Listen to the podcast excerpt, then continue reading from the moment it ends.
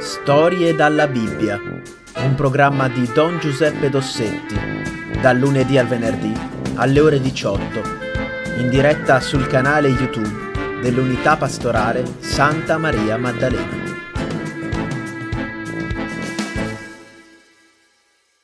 Ora parleremo della Bibbia. Mm, secondo me ormai sapete tutti che cos'è la Bibbia. I, i ragazzi che eh, fanno la cresima eh, la ricevono da, eh, dalla nostra comunità come regalo. Ecco, quindi la Bibbia è questo libro, questo libro qui, eh, che contiene, a dire il vero, ecco diciamo meglio, non è tanto un libro, sembra un libro. Vedete, alle mie spalle vedete che c'è una biblioteca, ci sono tanti libri. Ecco. La Bibbia è una cosa così, è una biblioteca ecco, dove sono stati riuniti insieme tanti libri, alcuni molto, abbastanza lunghi, alcuni invece piuttosto piccoli, minuscoli, ecco, magari piccoli come una lettera, ecco, però tutti legati insieme e allora prende la forma di un libro. Però è una biblioteca, ecco, e come tutte le biblioteche, vedete alle mie spalle, è divisa in scaffali. C'è lo scaffale dei libri scritti prima di Gesù, si chiama Antico Testamento, e poi c'è lo scaffale dei libri scritti prima, dopo Gesù e che si chiama Nuovo Testamento. Cosa vuol dire testamento? Ah, grande problema. Però eh, può voler dire tante cose, nel nostro caso vuol dire alleanza, alleanza. L'antica alleanza, la nuova alleanza. Cosa vuol dire alleanza? Alleanza vuol dire amicizia. Ecco, un'amicizia stretta, stretta, stretta, stretta. Tra chi? Ecco, tra Dio e il suo popolo. Tra Dio e il suo popolo. Questa alleanza scritta, scritta, è stretta, stretta, stretta, stretta. Allora, eh, noi eh, questa sera eh, vogliamo, ascol- vogliamo raccontare un pezzo, perché ci, è una storia molto lunga, ci eh, occuperà tre serate, tre serate, una storia molto lunga che è avvenuta tanti, tanti, tanti anni fa. Ecco, e, ed è la storia di un giovane, di un ragazzo, quando questa storia inizia, questo ragazzo ha 17 anni, che si chiamava Giuseppe, come me, come San Giuseppe, ecco, ma Giuseppe era ed è un nome molto comune tra gli ebrei, gli arabi e con nel Medio Oriente. Giuseppe era figlio di eh, un patriarca. Chi erano i patriarchi? I patriarchi erano eh, i primissimi ebrei, quelli con i quali Dio aveva fatto la sua alleanza. Chi era il primo? Come si chiamava il primo? Il primo si chiamava Abramo. Abramo. Racconteremo la storia di Abramo. Abramo ha un figlio che si chiama Isacco, Isacco ha un figlio che eh, si chiama eh, Giacobbe, Giacobbe ha 12 figli, 12 figli, è un numero notevole, ecco, ma non straordinario, perché anche adesso da quelle parti là mettono al mondo un sacco di figli. 12 figli, in un tempo piuttosto piuttosto lungo. Ecco, quindi il primo è già un uomo, un uomo adulto, probabilmente ha dei figli anche lui, gli ultimi sono dei bambini.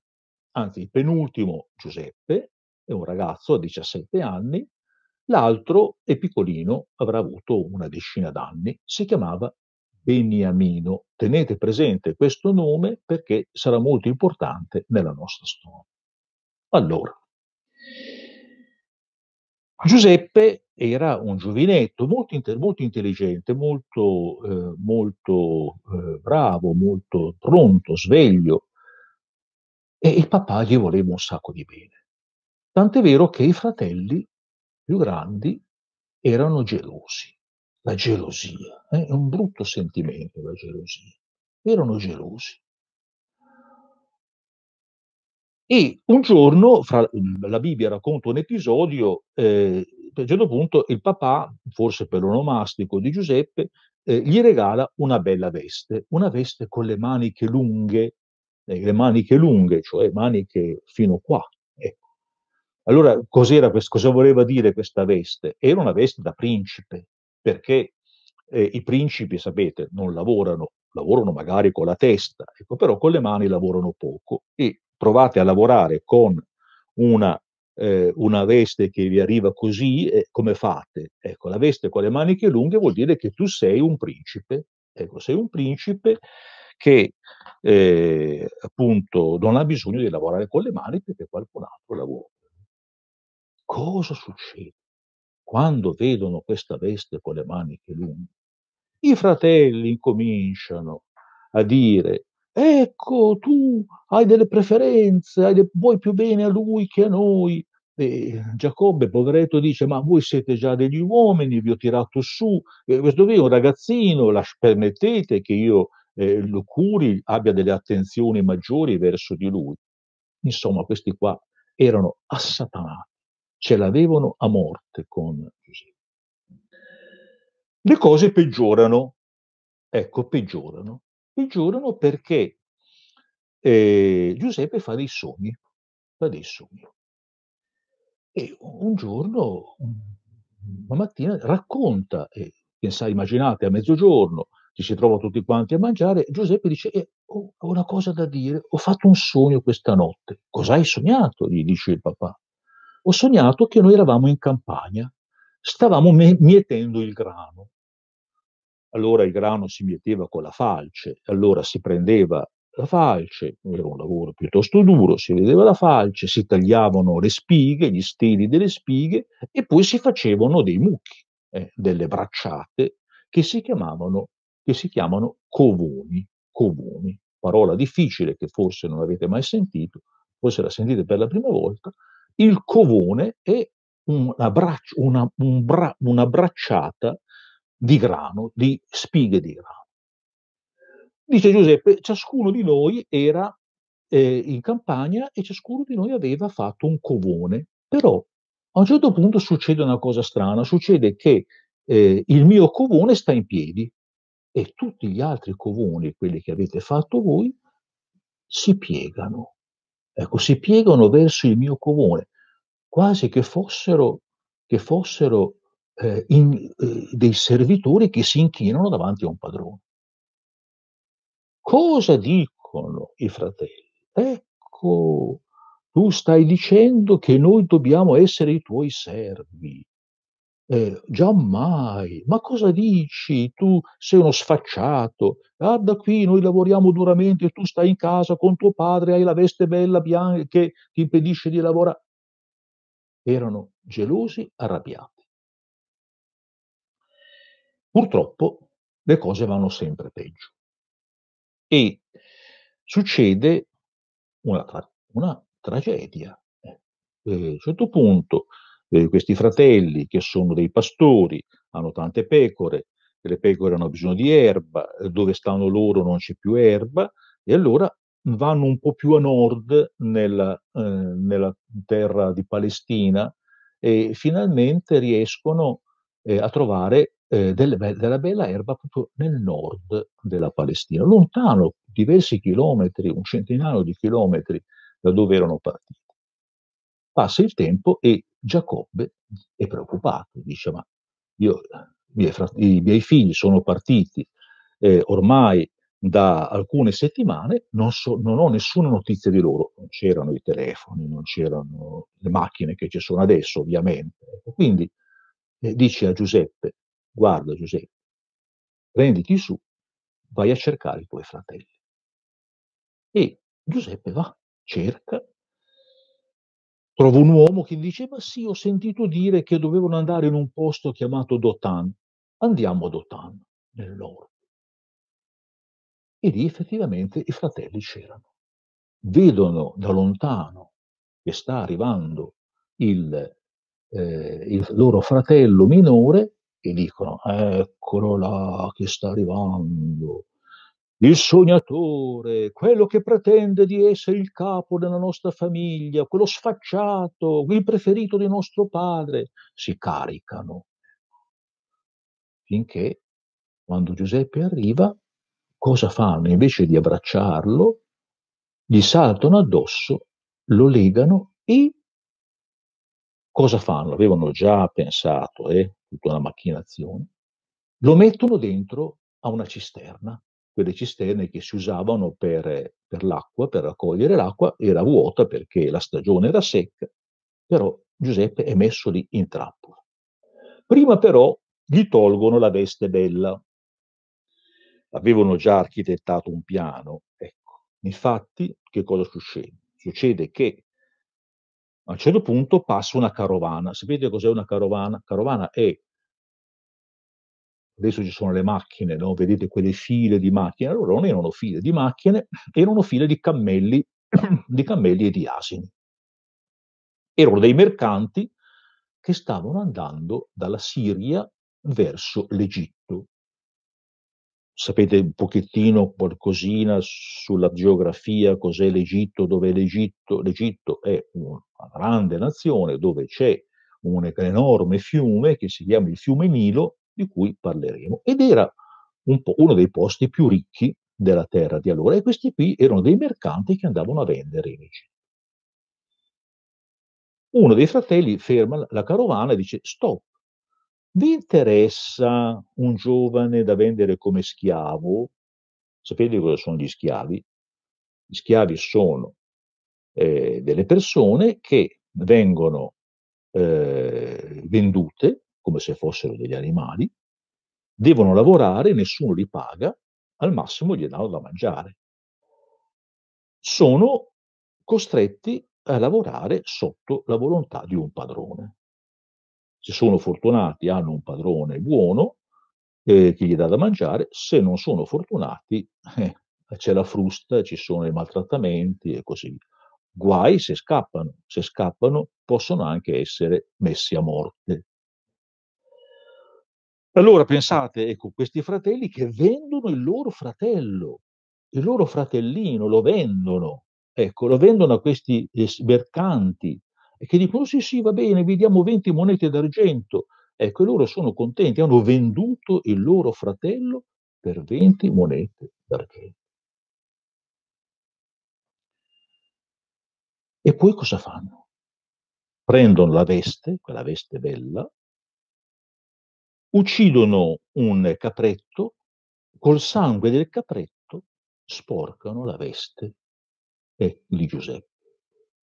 E poi, quando tornano a casa, vanno da loro padre Giacobbe e dicono, scusa, ma abbiamo trovato questa veste in campagna, eh, ma ci sembra, ma per caso è proprio eh, la, eh, la, eh, la, veste di è la veste di Giuseppe, dice Giacobbe, è quella che gli ho regalato io. Ma dove l'avete trovata? Ma l'abbiamo trovata in campagna. E, e questo cos'è? Questo è sangue. Ma allora un, una, una bestia feroce lo ha eh, ammazzato, lo ha, lo ha, divorato, è rimasta la veste. Guarda qui tutto questo sangue, il sangue eh, di Giuseppe. Oh, mamma mia. Disperato, disperato. Pensate che crudeltà, non solo vendono il loro fratello, ma nello stesso tempo non hanno rispetto per il loro padre. Il loro padre potrebbe morire di dolore, ma loro non gliene importa niente. Sono veramente cattivissimi. Torniamo a Giuseppe. Immaginate questo ragazzo legato che deve andare, deve seguire questa carovana non sa dove lo porteranno. Non avrà forse detto anche lui, come qualche volta si dice, come forse anche si dice adesso, in questo momento difficile dove c'è la malattia, ma Dio dov'è? Perché Dio non interviene? Perché lascia che il male trionfi? Perché lascia che il male eh, sia eh, appunto che eh, vinca sul bene. Cosa ho fatto di male io? Ecco, non ho fatto niente. E perché i miei fratelli mi hanno venduto? E dove, adesso dove andrò? E dove sarà? Dove sarà mio, mio, eh, mio, eh, mio padre? Ecco. Arrivano in Egitto e in Egitto Giuseppe viene venduto Ha anche fortuna perché viene venduto a un signore molto ricco che si chiama Potifar, Potifar, un nome egiziano, e eh, Potifar è il comandante delle guardie di Faraone. Faraone era il titolo del re d'Egitto. Il re d'Egitto poteva chiamarsi Amenofis eh, o Ramses o così via, però il suo titolo ufficiale era il faraone, come noi diciamo il presidente della Repubblica. Bene, il faraone d'Egitto aveva come suo, eh, come suo comandante delle guardie, aveva eh, questo Potifar. E Potifar eh, prende Giuseppe, vede che è un bel ragazzo, che insomma intelligente, ecco, e gli dice, beh, insomma, incomincia a fare queste cose qui e continua da pulire la casa. Torna a casa, la casa è uno specchio. Giuseppe ha, è stato bravissimo nel eh, fare, nel mettere a posto la casa. Potifar dice, ma cos'è? L'altro in gamba. Allora proviamo a fargli fare qualcosa d'altro. Prepara da mangiare. Torna a casa, mangia, dice, ma io non ho mai mangiato così bene. Cioè, dice la Bibbia, Dio era con Giuseppe e tutto quello che lui faceva andava a finire bene. E quindi Giuseppe, anche se provava la nostalgia per il papà, sentiva il dolore per quello che avevano fatto i suoi fratelli, però diceva, ma insomma, le cose non c'è male come vanno, potevano, possono andare peggio. Anzi, vanno meglio, vanno meglio perché a un certo punto Potifar gli dà in mano tutto. Dice, guarda, io sono abbastanza occupato alla corte di Faraone, devo pensare alle guardie, a casa mia pensaci tu. Gli dà in mano le chiavi, gli dà in mano tutto. E le cose vanno bene. Ecco, cioè tutto quello che Giuseppe fa va bene. C'è però un però. Il però è che Potifar ha una moglie, questa moglie è una moglie cattiva. Non ha niente da fare, si annoia, mette gli occhi su questo ragazzo e dice: È un bel ragazzo, dai, ecco, mi voglio divertire con lui. E dai, facciamo così, insomma, ecco, tu stai con me, eh, mio marito non viene a casa spesso, cioè diver- ci divertiamo un po' insieme. E Giuseppe dice: No, tu sei sua moglie, ecco, mi ha dato in mano tutto, ma l'unica cosa che io non posso prendere sei tu, sei sua moglie, devi essere fedele a lui.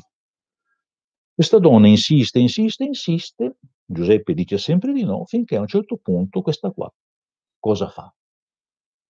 Piena di rabbia perché Giuseppe ha resistito alle sue proposte, piena di rabbia accusa Giuseppe davanti, presso suo marito e dice guarda, quest'uomo mi voleva mancare di rispetto, quest'uomo voleva divertirsi con me, quest'uomo mi ha fatto delle brutte proposte.